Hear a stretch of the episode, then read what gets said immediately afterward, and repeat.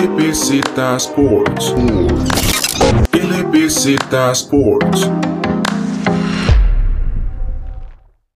Hola, ¿qué tal? ¿Cómo les va? Espero estén muy bien. Volvemos con podcast, esta vez con horario distinto. Estamos lunes porque cambiamos la dinámica de podcast mientras vuelve la Champions League. Lunes se va a seguir subiendo fútbol y se va a intercambiar por el día viernes al baloncesto. Estamos con uno de los podcasts más importantes del año, con los podcasts de los LBZ Awards. Ya tenemos las votaciones listas, ya sabemos quién ganó, pero lo vamos a revelar hasta que se hagan las publicaciones en su respectiva red social. Por ahora vamos a hablar de las votaciones internas de cada uno de nosotros, ver por qué elegimos a quién en cada puesto y revelar un par de votaciones que no se hicieron a lo externo, no se hicieron públicas porque las teníamos muy claras y lo tomamos como decisión de nosotros para no complicar un poco más el asunto de lo que se podía haber complicado. Me acompañan como siempre Julián Blanco y Alejandro Echandi, esta vez muy importante porque los votos de cada uno se acumularán y, y se contarán ahí como para el final de las votaciones. Entonces muchachos, un placer estar con ustedes compartiendo estos votos distintos de cada uno porque la verdad es que eso es lo que enriquece este tipo de podcast.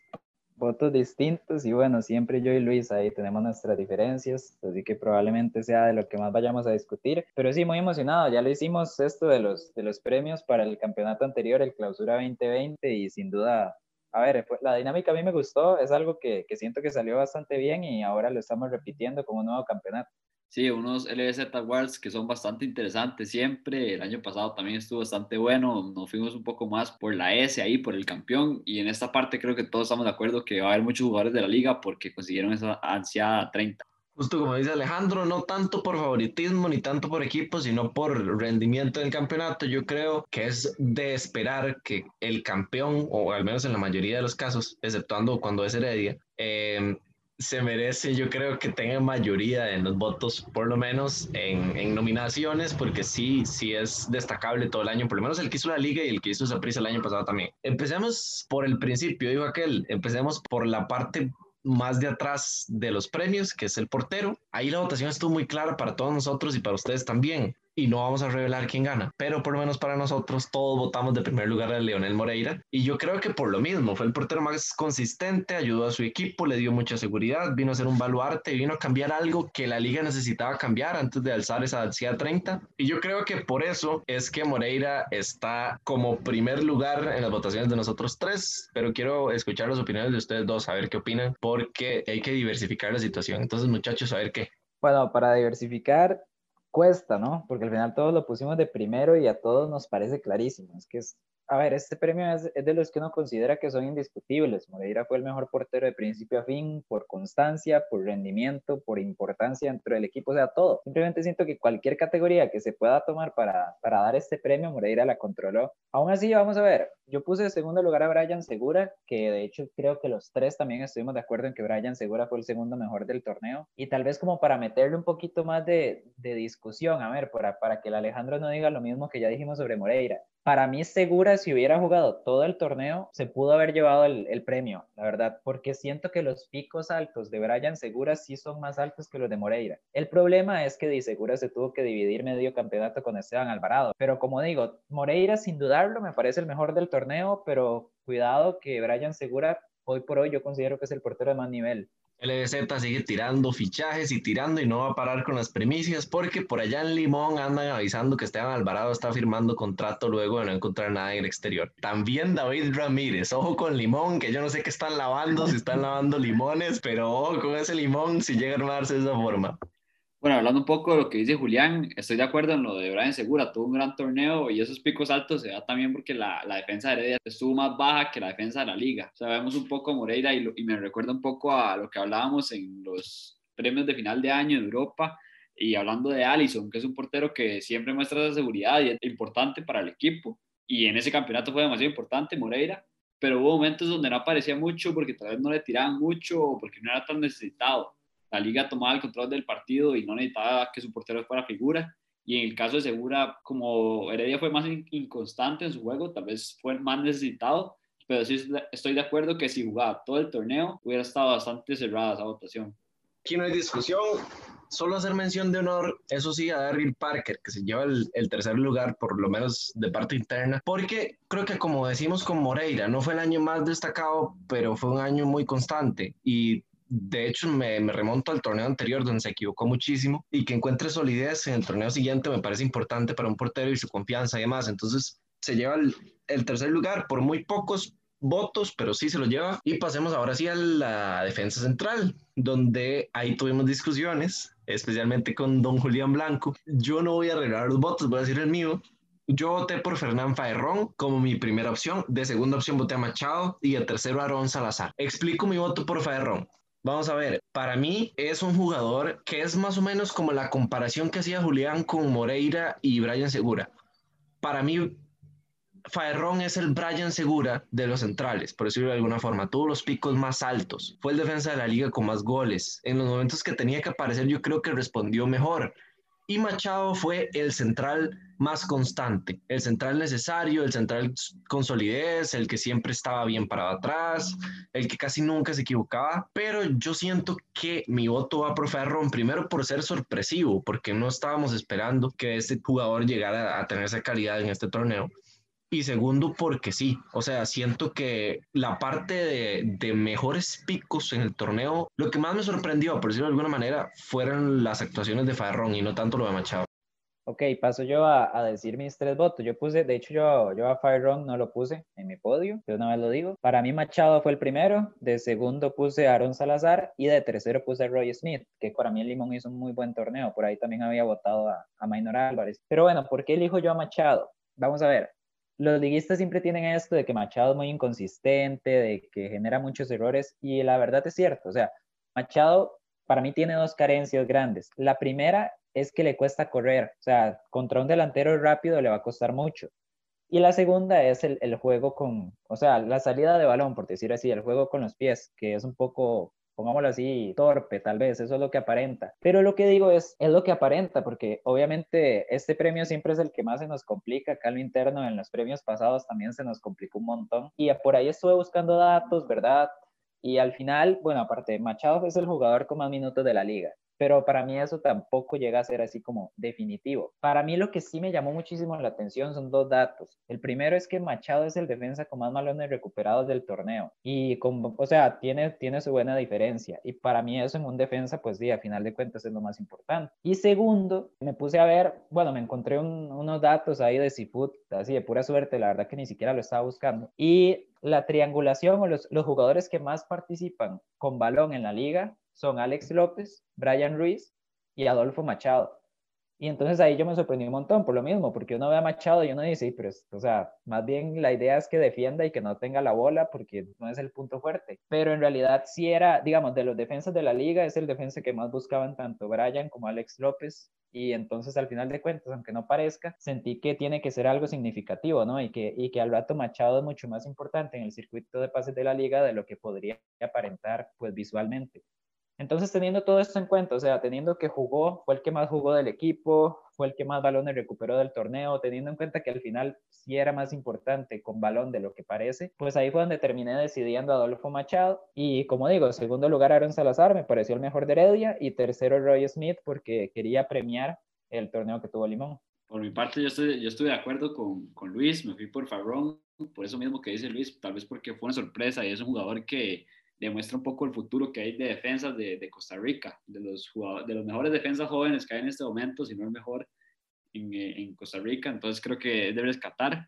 Pero sí, estoy de acuerdo en eso que dice Julián, que fijo Machado ha sido más importante para la liga o fue más importante en esa 30. Y es porque este equipo de la liga lo que necesitaba eran eso, eran figuras, jugadores experimentados. Vemos que Machado ya había sido campeón con Zaprisa, es un jugador que aportaba muchísimo y la, la, carencia de jugar con los pies, efectivamente él siempre ha estado, pero la complementa con eso mismo, la, la garra que tiene, el, el, gran cabeceo que tiene y el buen posicionamiento que tiene en la cancha. Entonces creo que Machado también es un gran torneo y me voy con Ferrón por eso, porque es un jugador joven que sorprendió muchísimo y cuando lo contrataron siento que la liga no sabía lo que tenía hasta que lo puso a jugar y se dio cuenta que es ahí el, el futuro en esa defensa de la liga. Y mis otros dos eh, votos fueron Galo de segundo lugar, me gustó mucho lo que hizo con Heredia, y Zavala, un Zavala que me voy más por los momentos importantes en esa final y esa semifinal, creo que jugó muy bien. En el torneo regular no hizo tan bien, dicen que se va a la liga, pero, pero me gustó mucho esa final de él. Quiero dar algo que yo siento, no sé si ustedes están de acuerdo.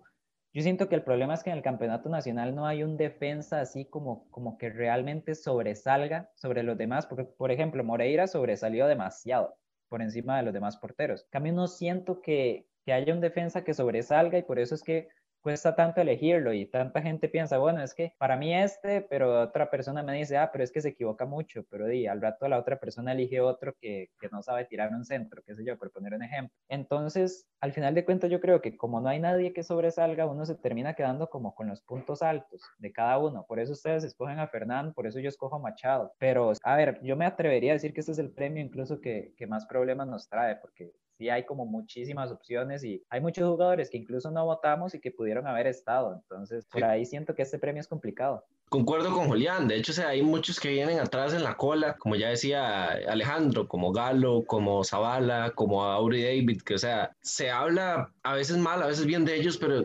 termina siendo eso, que, que, cuando son constantes son jugadores que no tienen tanto equivocarse, entonces que y por eso tal vez como son considerados ahí. Igual no estamos en ese tiempo de centrales buenos como hace hace varios años, que sí podíamos discutir bastante en esos temas. Entonces yo creo que, que, es cierto, o sea, y en parte va de la mano con la crisis defensiva de Costa Rica, pero no nos vamos a meter en ese tema. Y pasemos ahora al mejor mediocampista. Aquí otra vez hubo pleito con Julián porque este mae no se cansa de meter carbón. Y bueno, yo al menos voté a Brian Ruiz como mi primera opción. Segunda opción, Alex López. Tercera opción, Mariano Torres. López tuvo un torneo muy destacado. Mariano lo tengo ahí por constancia. Creo que no hay un jugador que sea más constante y más importante para otro equipo, además de Brian y, y López, de lo que fue Mariano Torres y de lo que viene siendo desde hace, desde hace bastante tiempo. Pero sí es cierto que otros jugadores como Jefferson Brenes eh, y nada más, como Jefferson Brenes pudieron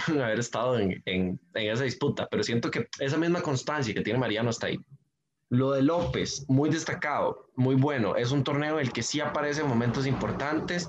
De hecho, lleva varios torneos siendo el máximo asistente, pero creo que en este es donde se nota más porque tiene muchos pases clave y muchos pases clave en momentos importantes. De hecho, yo no sé si lo notan, pero es que yo me pongo a analizar mucho los partidos y Alex López tiene mucho algo que no se ve aquí en el fútbol nacional. O sea, él abre la pelota al espacio, cambios largos de juego o balones, balones filtrados que otros jugadores no se atreven a hacer. Entonces yo creo que es muy destacado por eso. Pero es que la liga ganó la 30 porque llegó Brian Ruiz, porque si no hubiera llegado Brian Ruiz no gana la 30. Entonces, por eso es mi primer lugar. Aquí de hecho yo tengo, yo tenía ese debate, porque, a ver, por valor, o sea, por, por, valor dentro del equipo, lo que pudo haber aportado, para mí el mejor fue Brian Ruiz, pero por haber dado mejor rendimiento a lo largo del campeonato de inicio a fin, para mí el mejor fue Alex López. Y al final, pues bueno, entre este debate, ok, el que, el que llegó y, y consiguió la 30 y pues cambió cosas dentro del camerino y la actitud y demás, o el que tuvo mejor rendimiento al final elegí al que tuvo mejor rendimiento, que como digo fue Alex López. Entonces mi votación fue Alex López de primero, de segundo Brian Ruiz y de tercero Jefferson Brenes, que en realidad con Mariano Torres pues los pongo muy similares. Brenes me pareció el mejor contención de, de Heredia, en realidad el único que tuvo un torneo pues a buen nivel porque a y Granado jugaron muy poco y Yeltsin estuvo terrible. Pero bueno, para ir por el otro lado, la liga tiene algo muy interesante y es que Carevic decidió jugar sin contenciones. Cubero y Bernal Alfaro se quedaron en banca todo el torneo y o sea, es una decisión arriesgada pero que salió muy bien. El punto es que como no había contención, aparte de que la defensa tenía que ser más responsable atrás, al mismo tiempo Alex López se tuvo que encargar más de la salida de balón y Brian Ruiz se, tiró más para adelante como para atacar o dar los últimos pases. El punto es que a pesar de eso, a pesar de que Brian jugara más adelante, Alex López tuvo mucho, mucho último pase, que ya lo dijo Luis también.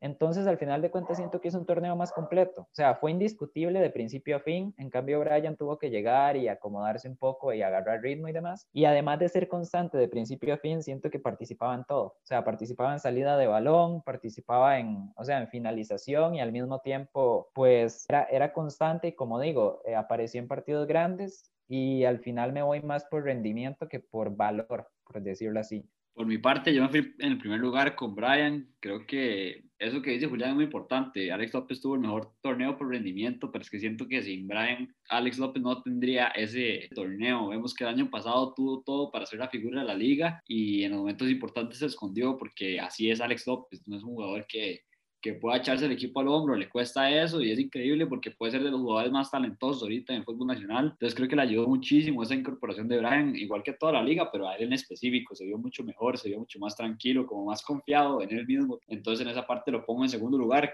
El mío queda con Brian de primero, Alex López y Mariano.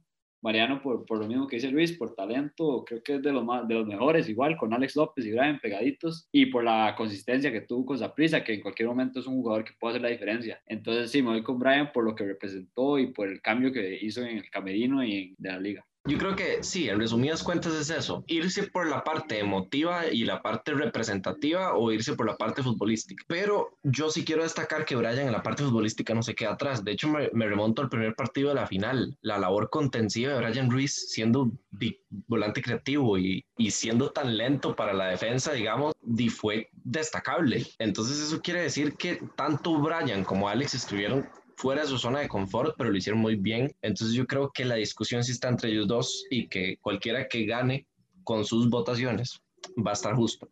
Pasemos ahora a, yo creo, la votación más pareja, a lo interno, que fue la de delanteros. Marcel Hernández fue mi primer lugar, el segundo lugar fue Moya, y para los tres, el tercer lugar fue Johan Venegas. ¿Por qué Marcel sobre Moya? Vamos a ver, Marcel es el goleador del torneo. ¿Qué más le vamos a pedir a un delantero? Y además de eso, yo siento que Marcel fue más influyente para Cartago de lo que Moya fue para la liga. Ahora bien, Moya fue un súper delantero, siempre estuvo, participó más allá que en el gol de la liga y le dio el gol de la 30 también. ¿Por qué me decanto por Marcel? Porque le hace más falta a Cartago Marcel que Moya la liga. Con Saborío se le pudo haber jugado, pudo haber aparecido en algún otro momento, tal vez le hubiera faltado algo de ritmo algo por el estilo, pero Cartago sin Marcel ni siquiera hubiera clasificado, eso es lo que siento yo. Entonces yo creo que, que sí, o sea, muy bien los dos, pero además de que Marcel es el goleador del torneo, creo que fue más indispensable para su equipo. Aquí, bueno, de nuevo, tengo yo la diferencia con ustedes. Yo puse a Moya de primero, Marcel de segundo y bueno, ya de tercero Venegas. Por ahí una mención a Justin Daly, tuvo muy buen torneo también a pesar de, que Sporting quedara último. Pero bueno, vamos a ver, ¿por qué Moya por encima de Marcel? Estoy de acuerdo con Luis, para mí Marcel es más importante para Cartago que Moya para la liga, totalmente de acuerdo por lo que ya hemos dicho, la liga tiene la mejor plantilla del país, puede cambiar prácticamente cualquier jugador. Ahora, vamos a ver, yo tengo un problema con Marcel Hernández. Marcel Hernández a ratos me parecía el mejor jugador de este país, por encima de Alex López y Brian incluso, y a ratos, uff, a ratos es que bajaba muchísimo el nivel y no hacía un gol en cinco partidos. Entonces ahí sí la inconsistencia, yo valoro mucho la, la consistencia, como pueden notar, y siento que Marcel, a ver, marcaba muchísimos goles en cinco partidos, luego desapareció otros cinco, luego volvía a aparecer, luego se iba, no sé, al final, sí, sí es el jugador más importante de Cartago hace años y sin duda tiene que estar en, en, el podio, pero lo de Moya lo sentí mucho más consistente, que al final de cuentas es lo que más valoro. Estamos de acuerdo, la liga no ocupaba Moya, tal vez para ser campeón, pero al final de cuentas Moya hizo de todo. Hizo goles, fue el segundo goleador, hizo muchas asistencias, que es algo que, que, muchas veces se puede pasar por alto, pero Moya no solo participó con goles, sino también con asistencias. Y yo lo, yo lo pensé de la siguiente manera, ¿qué más se le puede haber pedido a Moya? Yo, yo no siento que se le pueda haber pedido nada más. O sea, está bien, es la liga, la liga tal vez no lo necesita tanto, pero al final de cuentas hizo todo lo que ocupaban de él. Y para mí eso es más valioso que, que lo que hizo Marcel Hernández, que al final de cuentas sí, Cartago clasifica por él, pero al mismo momento Cartago depende de él y, y Marcel tuvo sus bajonazos y Cartago tuvo sus bajonazos por eso mismo. Entonces, sí, yo me voy con Moya porque al final de cuentas fue muy constante y cumplió, cumplió con todo lo que tenía que hacer. Por mi parte, yo elegí a Marcel de primero, segundo Moya y tercero Venegas. Creo que los tres coincidimos en que Venegas ha sido, fue el, tal vez el jugador más importante de Zaprisa en este torneo y por eso clasificaron, por, porque Venegas está encendido, más en Conca Champions y todo. Un jugador que marca goles y ahorita se va a ir a la liga. Un fichaje bastante importante para el equipo campeón ahorita. Y en primer lugar, me fui con Marcel porque, por lo, por lo que dijo Luis, creo que es el jugador más importante para el equipo Cartago sin Marcel yo creo que no hubiera clasificado ni hubiera sido un equipo relevante durante todo el torneo, hubiera quedado bastante mal. Marcel conseguía los, los goles importantes en los momentos importantes y por el lado de Moya me, me gustó muchísimo lo que hizo en la liga. Me gustó muchísimo porque se incorporó mucho en el juego del equipo. Jugador que servía como poste, pero también era un, un 9 bastante habilidoso, que vemos que físicamente en realidad sí resalta aquí en Costa Rica. Se ve bastante fuerte comparado con los defensitos que hay aquí Entonces, por esa parte, Moya sí se vio bastante bien, me gustó muchísimo, pero sí, me fui con Marcel. Casi, ahorita con esta, con lo que dijo Julián, casi cambio la decisión, pero, pero me quedo, me quedo con Marcel de número uno. Yo quiero hacer un llamado de atención aquí a la UNAFUT, a la Liga Promérica, porque en su web no tiene las estadísticas de las asistencias. O sea, yo no sé si piensan que los asistentes no sirven para nada o que los jugadores no deberían hacer asistencias o no sé qué, pero eh, sí, un llamado de atención porque uno tiene que ahí recurrir a Seafood o a otras fuentes para averiguar eso cuando en la tabla de estadísticas de una food deberían venir las asistencias, porque también premia mucho eso que dice Julián. Moya hizo muchas asistencias y un montón de otros jugadores también estuvieron muy involucrados en eso. Y tal vez no se puede valorar de la misma manera porque bueno, uno no va a estar contándolas. Así como con los goleadores, uno busca de quién anota más, también en los mediocampistas o en los mismos delanteros busca quién asiste más y no se encuentra tan fácil. Pero bueno, ahí quedan las votaciones delanteros. Ahora pasemos a dos votaciones que yo creo que las tenemos muy claras y las vamos a repasar aquí por encimita, pero esas no las hablamos con ustedes. Está el equipo de decepción y está el equipo revelación. ¿Y por qué no lo compartimos con ustedes? Porque es que era absurdo hacer una votación sobre esto. El equipo de decepción es Grecia y por lejos, porque es un equipo tal vez no del que se esperara que clasificara o que fuera campeón, pero es un equipo que nos tiene acostumbrados a hacer torneos de regulares a buenos y termina siendo un pésimo torneo. No tenía forma ni estilo de juego y, y tal vez con la nómina que tenía en su equipo no era la peor del torneo y no lograba levantar, por decirlo de alguna manera. Y en el equipo revelación está Limón, que para nadie es un secreto que fue el equipo que con menos hizo más muy destacable la labor de su entrenador. Yo siento que Limón es esto, llegaba con, con una imagen muy baja, con tal vez nadie esperaba muchísimo de ellos y al final logran competir. De hecho, se pusieron ahí al, borde de la clasificación también y con una plantilla, verdad, verdad, bastante limitada. Y todos también conocemos lo, lo que ha pasado al Limón con sus recursos, eh, las dificultades económicas que ha atravesado en los últimos años.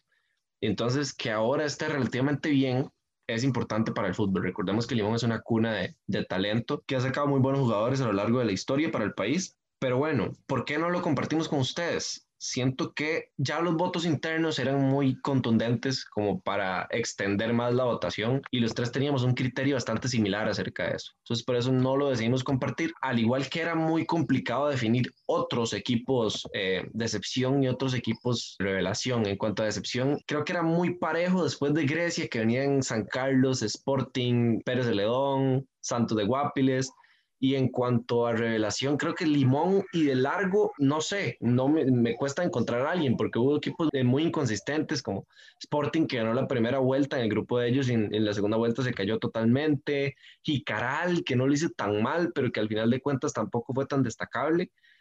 Entonces yo creo que sí, por eso no lo compartimos con ustedes y ahora dejo espacio a mis compañeros a que opinen. Una opinión rápida aquí. Eh, al final es eso. Hay varios equipos que a mí me decepcionaron, lo de Pérez, lo de Santos y al final lo de Sporting. Terrible, de hecho Sporting es el que pierde contra Grecia por el descenso, pero más allá de eso, el torneo de Grecia es espantosamente malo y con diferencia es el peor equipo del torneo, porque de hecho Sporting, que quedó de último lugar del otro grupo, hubiera quedado de cuarto lugar en el grupo que estaba Grecia. O sea, ni siquiera hubiera tenido que, jugarse ese repechaje del descenso. Entonces, lo de Grecia es espantosamente malo y aún así resaltar a José Vargas. Yo sé que a Luis le encanta José Vargas, para mí debería estar en un equipo que juegue títulos y no en un equipo que juegue descenso. Qué ganas como de que ahora es que prisa está en crisis, como de que lo fiches a prisa. Yo no entiendo, yo no entiendo por qué nadie ve a José Vargas, es buenísimo, pero es que es buenísimo. Pero bueno, el punto es que Grecia venía a hacer un torneo muy bueno donde casi clasifica semifinales con Palomeque. Este torneo es tan malo que Palomeque decide renunciar antes de que lo echen, llega Luis Diego Arnaez y como cabe esperar, no cambia nada, sigue hecho todo, o sea, sigue es una catástrofe. Y en cambio Limón, que yo esperaba que fuera una catástrofe porque estuvo a punto de descender el torneo pasado, más bien ahora estuvo a punto de clasificar. Entonces, como que se cambiaron ahí entre Grecia y Limón las expectativas y yo creo que los premios quedan muy claros. Y lo de Limón, como he dicho, o sea, por ahí Roy Smith,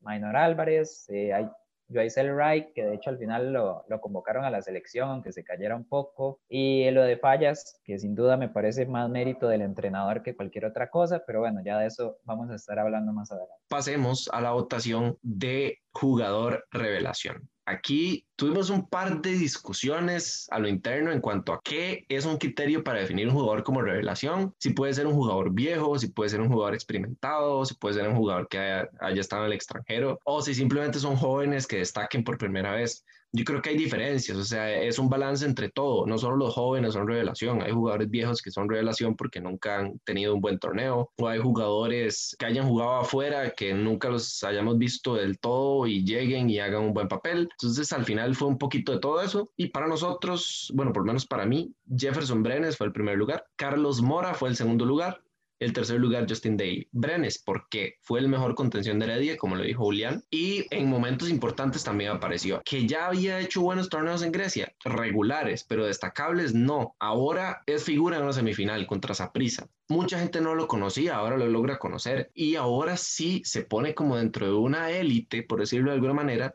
de buenos futbolistas no es esta, este jugador que está en jugador normal o en jugador malo y, y asciende a ser jugador normal, sino que ya es un jugador a tomar en cuenta. Lo de Carlos Mora, ahí sí me tiré un poco más por la juventud. Es un jugador muy joven, que tiene su tiempo, que se desenvuelve muy bien y que responde. De hecho, debuta en, si no me equivoco, debuta en clásico, debuta en eh, contra Heredia, debuta en, en, partidos importantes de la liga, es revulsivo, es casi que el cambio fijo de Carevic. Y después Justin Daly, que tuvo un muy buen torneo, pero que no lo tome tan de revelación por el hecho de que ya en el extranjero sí había tenido un par de torneos por allá destacables, por allá no.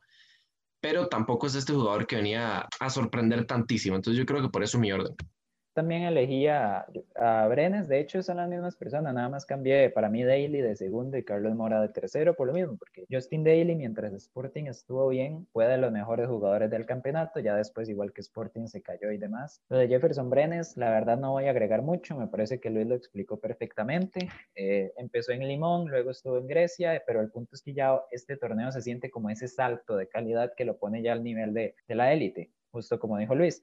Y lo de Carlos Mora me gusta. De hecho, si yo tuviera que elegir el jugador revelación en el otro sentido que explicó Luis, o sea, en el sentido de un jugador que nunca habíamos visto en primera y apareció, sin duda para mí Carlos Mora es, el, es el, el, mejor en ese sentido y la verdad es que la liga cuesta decir algo malo de la liga en este campeonato porque aparte de que tienen muy buena plantilla, es una plantilla joven y me parece a mí que con Carlos Mora tienen jugador pues para muchos años. Así que por ahí por ahí Brenes, Daly y, Carlos Mora en este sentido. Por mi parte yo me fui con Brenes de primero, eh, Mora de segundo y Justin Daly de, tercero. Tres jugadores jóvenes bastante interesantes. En el caso de Brenes, como dicen ustedes, creado ahí de, de que decía Luis que Limón crea jugadores bastante interesantes para Costa Rica, bastante talentosos.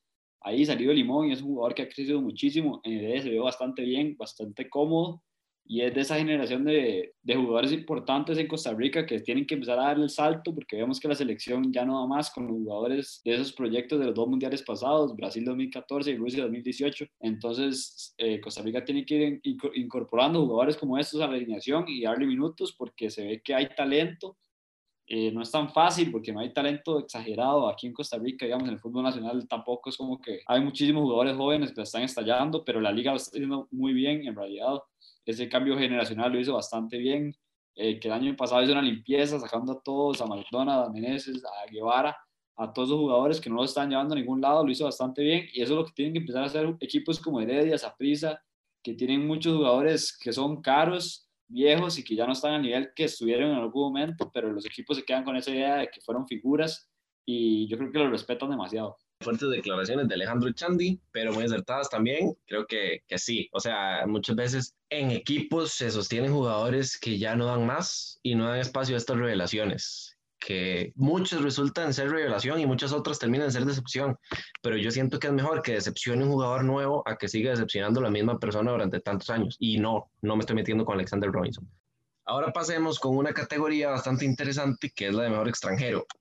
Aquí yo creo que para todos nosotros hay dos fijos, que son Marcel y Alex López. Y por ahí atrás, yo creo que se, también Machado entra entre esa lucha de, de, los jugadores, de los mejores extranjeros y entra por la constancia y por lo que ya hablábamos cuando hablamos de él como defensor. Mi voto fue para Marcel, por lo mismo que ya hablábamos antes, la constancia y lo importante que fue para su equipo. Lo de Alex López lo dejé de segundo lugar porque o sea, valorando quién fue más, igual sigue siendo superior Marcel y siento que aportó en cuanto al, a su cuota individual, digamos, en cuanto a desempeño. Creo que lo de Marcel fue más irregular, pero sus picos altos fueron mejores. Y de último, Machado por constancia. Y aquí volvemos al mismo debate que ya tuve yo para poner a Marcel de segundo en delanteros y Alex López de mejor mediocampista. De nuevo, le doy la razón a Luis. Marcel es más importante para Cartago que Alex López para la liga. De hecho, no creo que haya un jugador en el país tan importante para un equipo como Marcel Hernández. Pero lo mismo, o sea, Marcel tuvo momentos buenísimos y tuvo momentos, la verdad, que bastante bajos. En cambio, Alex López se mantuvo más constante y para mí fue el mejor jugador de la liga. Lo digo de una vez, así de rápido. Entonces, para mí, el mejor extranjero del campeonato fue Alex López el segundo Marcel Hernández y el tercero Adolfo Machado. Pues sí, estoy de acuerdo con lo que dicen los dos, eh, dos jugadores muy importantes y en mi lista se va de primero Marcel, segundo Alex y tercero Adolfo Machado. Me voy con Marcel Hernández, es un jugador que mete demasiados goles, en serio, es demasiado importante para este equipo de Cartago, que sin él, creo que este torneo pasado no hubiera estado ni cerca Cartago de clasificar y no hubiera sido un equipo importante. Entonces, por esa parte lo pongo de primero y es porque desde que llegó a Costa Rica, acordémonos que venía con bastantes problemas ahí, legales y de todo, y desde que llegó ha, ha, quitado todo eso con puro fútbol, puro fútbol y puros goles. Un jugador que ha sido demasiado efectivo aquí en Costa Rica. Pero bueno, así quedaron las votaciones de nosotros, eh, dos contra uno contra Julián, pero todos bastante de acuerdo en cuanto a nivel. Luego pasemos a mejor jugador sub-20. Creo que aquí hay telita para discutir. Jurges Montenegro, el mejor para dos, para Alejandro y para mí, como siempre, y Julián eh, mirando fuera del tar, que votó a Daniel Chacón, si no me equivoco. Daniel Chacón fue nuestro segundo lugar también y Carlos Mora tercero para los tres. Lo de Jürgens, a mí sencillamente me parece que fue el, cuarto mejor delantero detrás de Marcel Molle Venegas. Y eso hablando de que es sub-20, si bien es cierto, es un jugador regular en el, campeonato de aquí y otra vez vuelve LBZ Primicias, que ya está fichando con Atalanta United, el jugador Jürgens Montenegro. Yo creo que sí, o sea, eso habla de su desempeño. Para mí es, más importante por la constancia, porque ya es un jugador que pasa a ser legionario. O sea, por eso la liga se trae a Venegas. O sea, traerse a Venegas para suplir el puesto de un delantero como Jürgens con 20 años habla de la calidad y la capacidad que tiene. Y después lo de Chacón es muy importante, se hablaba muy poco de él, pero Cartago destacó muchísimo por él. Varios tiempo jugó de contención, otro de defensa central y lo hizo muy bien, muy sólido. Es un jugador, creo que, vamos a decir, único en el país, pero es que creo que es porque tiene esa polivalencia de juego y salida y también de marca. Y por último, ya nada nuevo de Carlos Mora, de lo que habíamos dicho la vez pasada y de lo que había dicho Julián también, jugador muy sobresaliente y que sí, o sea, yo creo que si tomamos en cuenta todos esos aspectos, creo que es el que tiene que estar ahí definitivamente. Sí, al final de cuentas nos pasa lo mismo que en todos los votos, concordamos en los tres, pero eh, yo cambio ahí el orden un poquillo.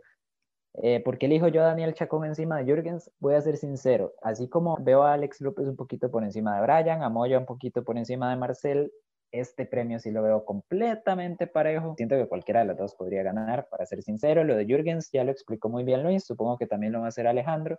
Yo quiero hablar un poco de Daniel Chacón. La cuestión es que desde Liga Menor, y lo digo por, porque lo, lo viví, digamos, lo, lo sufrí, por decirlo así, de primera mano. Desde Liga Menor, Daniel Chacón era de los mejores jugadores de Cartago, siempre fue muy bueno y hizo liga menor como, como contención en la media cancha. Cuando sube a primera división, Medford le da la oportunidad como defensa central y aquí tiro el dato. Daniel Chacón es el jugador con más minutos de Cartago en todo el torneo. Si no me equivoco, jugó todos y cada uno de los partidos. Entonces, si bien Marcel es el mejor jugador del equipo con diferencia, Daniel Chacón me parece el más consistente, el que tiene rendimiento más parejo y es un rendimiento alto a pesar de todo eso.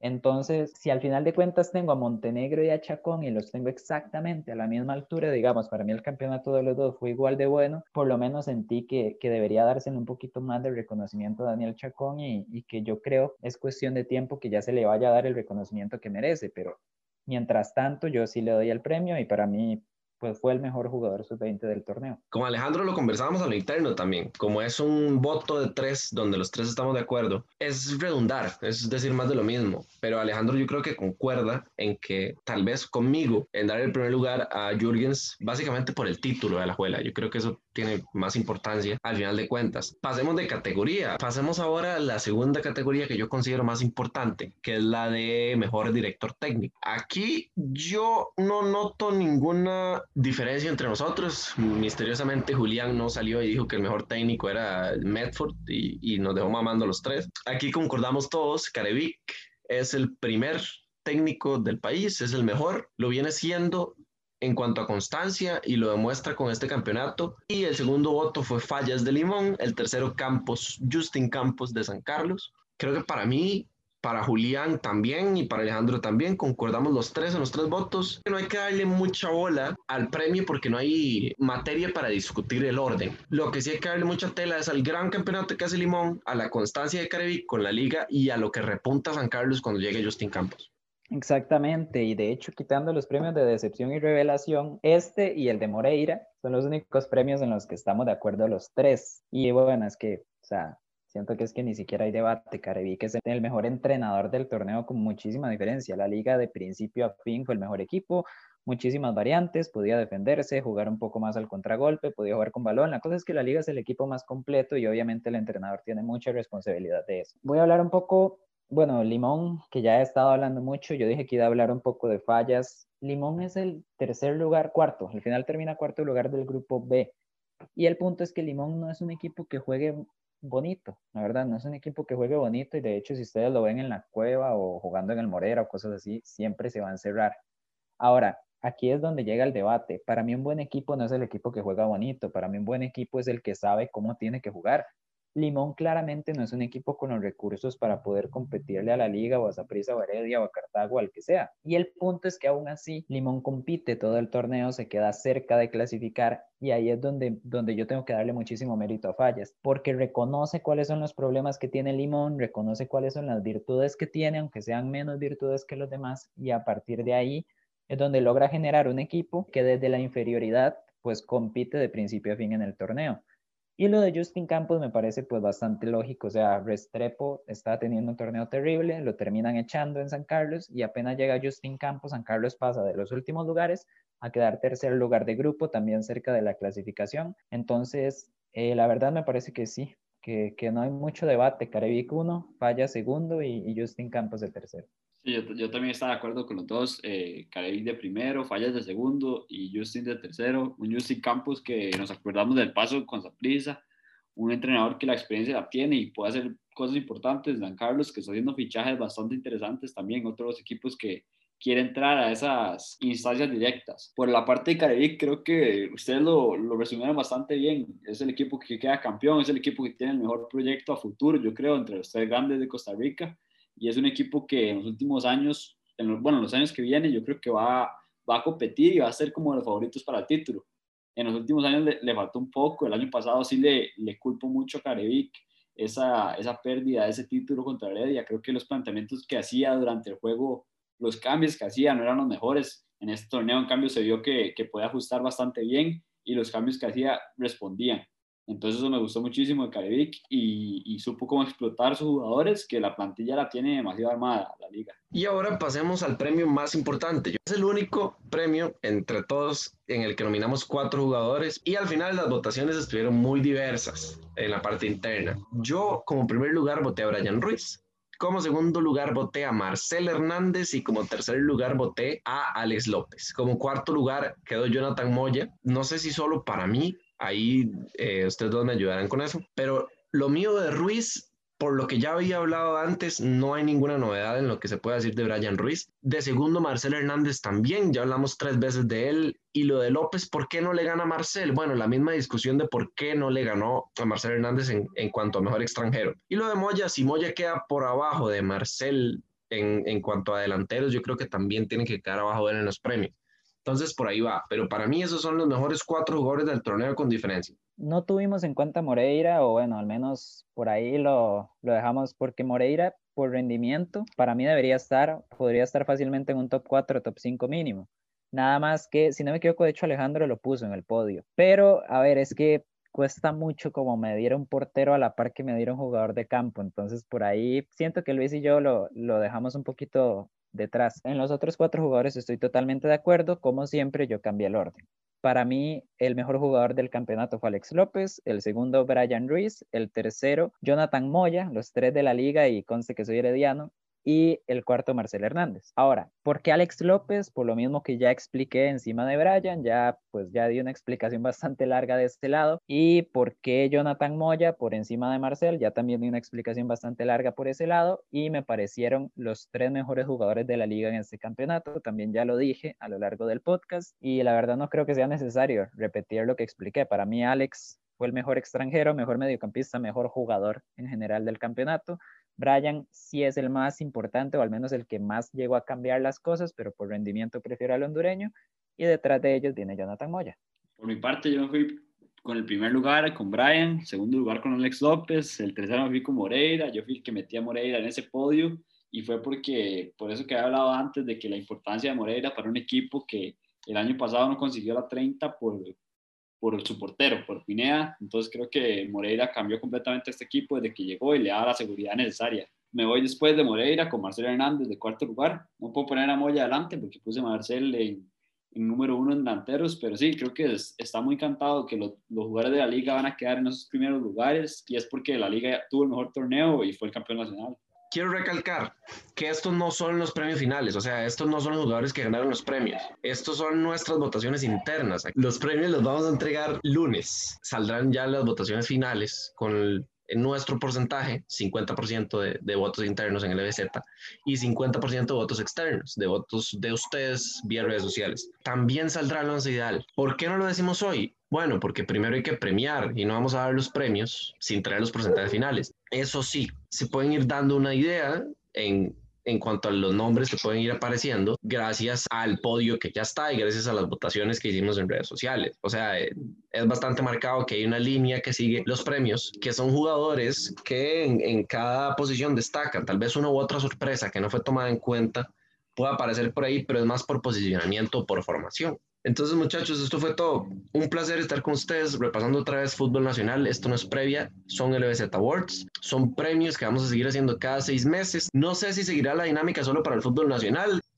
Y bueno, esperemos que les guste. Siento que es una manera de, de, interactuar, de generar interacción y contacto entre ustedes y nosotros. Y por mi parte, eso es todo. Un placer estar con ustedes, Julián y Alejandro, y esperemos vernos bastante pronto para otro podcast. Un placer, como siempre, a los dos. Una dinámica que yo creo que nos gusta muchísimo a los tres, por ahí tener, intercambiar puntos de vista y verdad, discutir, porque al final de cuentas, digo, uno sabe que uno no puede tener toda la verdad, entonces pues discutir, porque como, como ya vieron, mis premios o mis votos a los ganadores son muy diferentes a los de Luis y Alejandro, pero es parte de esto y es parte de lo que lo hace bonito. En redes sociales van a poder ver los premios en Twitter, Instagram y Facebook.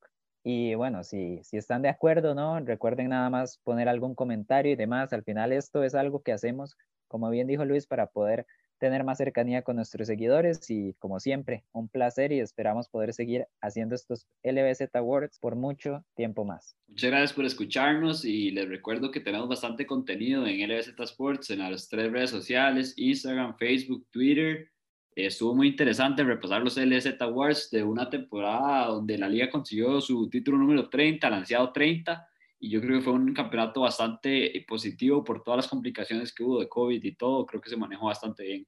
Bueno muchachos, nos vamos, hasta luego, hasta la próxima. LBZ Sports. LBZ Sports.